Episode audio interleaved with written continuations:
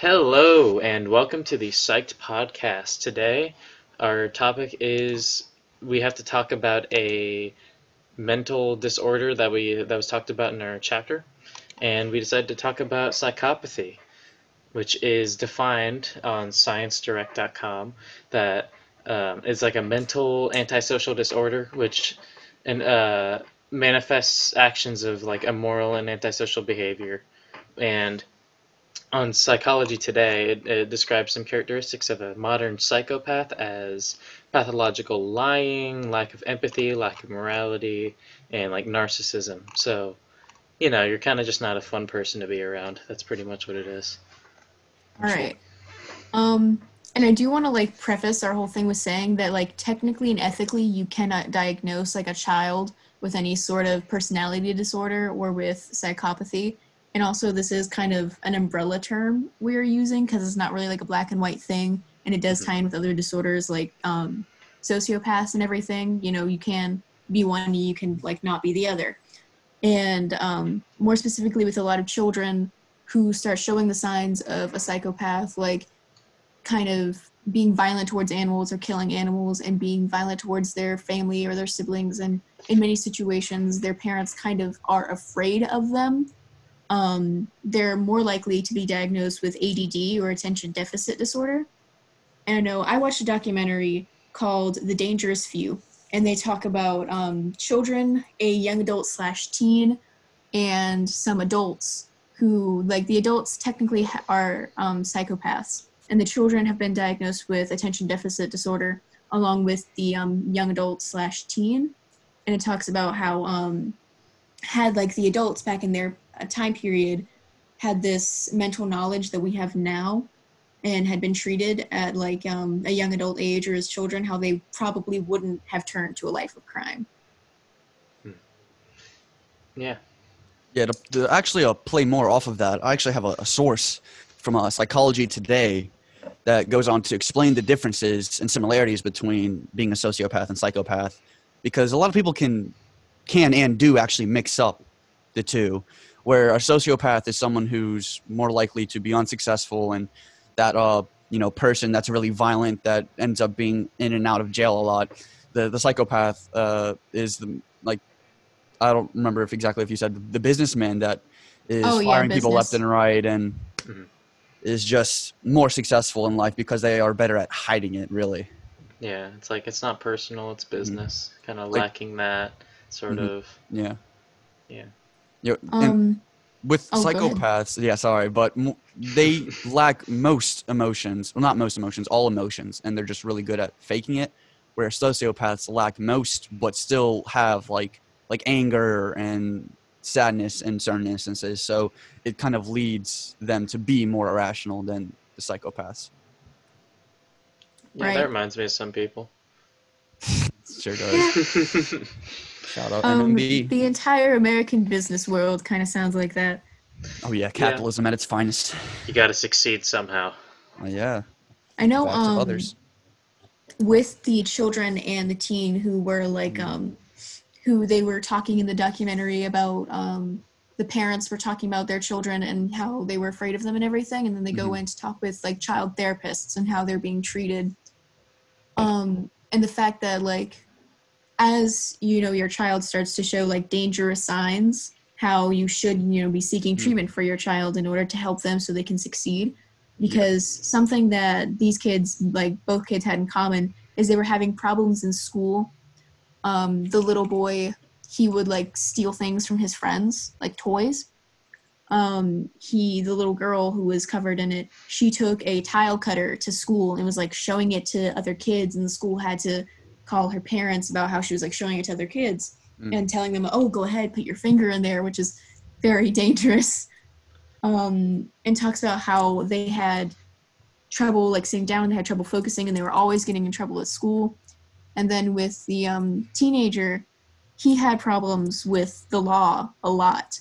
Where before he was, you know, seeking treatment, he was always going out with his friends. He was stealing things. He was doing drugs. He was selling drugs um, he was getting in trouble in school and he was always getting sent home.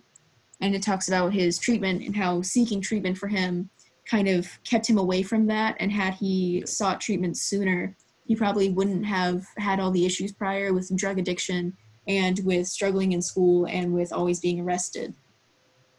Yeah. And that sort of behavior, and th- that that was in like a younger kid too, right? Yeah, that was in um younger like small children. The youngest child, they he was four when he was like killing animals, and they sought treatment for him. And the older child, he was I want to say he was nineteen. Oh, okay.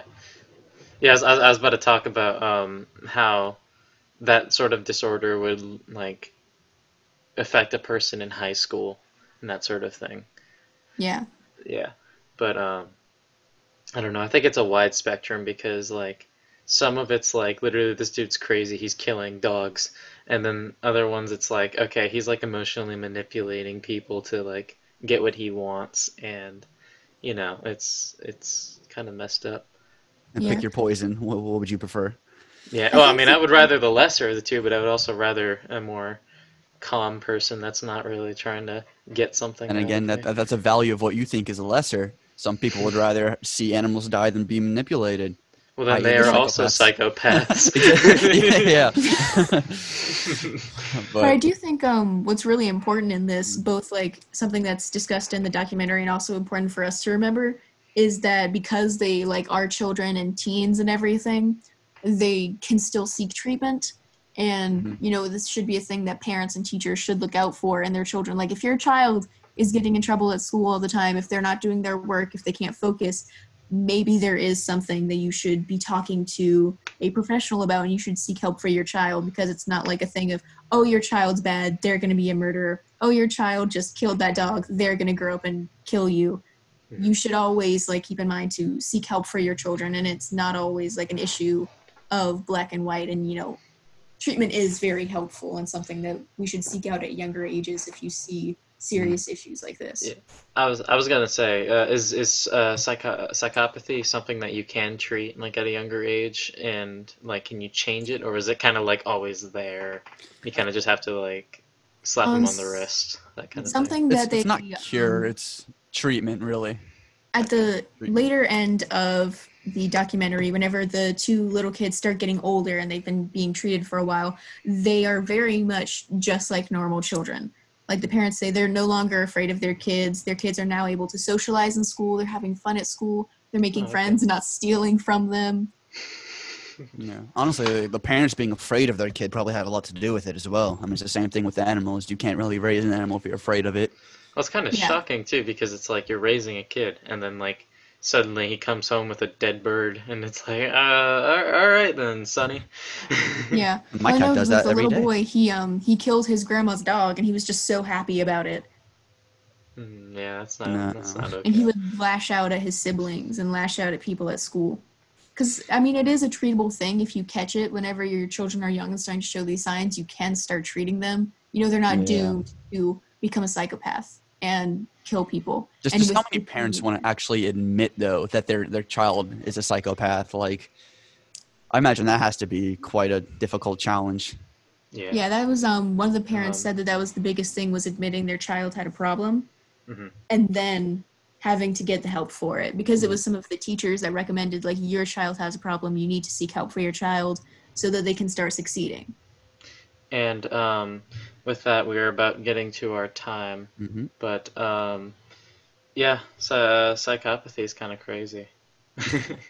um, Kind of. I, yeah, I guess we'll uh, get to our suggestions now. So for me, I've been playing the Division Two, and I think that's really fun. Um, yeah, that's pretty much it. Like, I've been vegging out on that. How about you guys? Um, my recommendation is to do something you've always wanted to do during this time of, you know, being home and being quarantined and everything. Um, try out a new hobby or, you know, do something with your appearance that you've always been too afraid to do. Because if it looks bad, nobody's going to see you and you can always fix it later.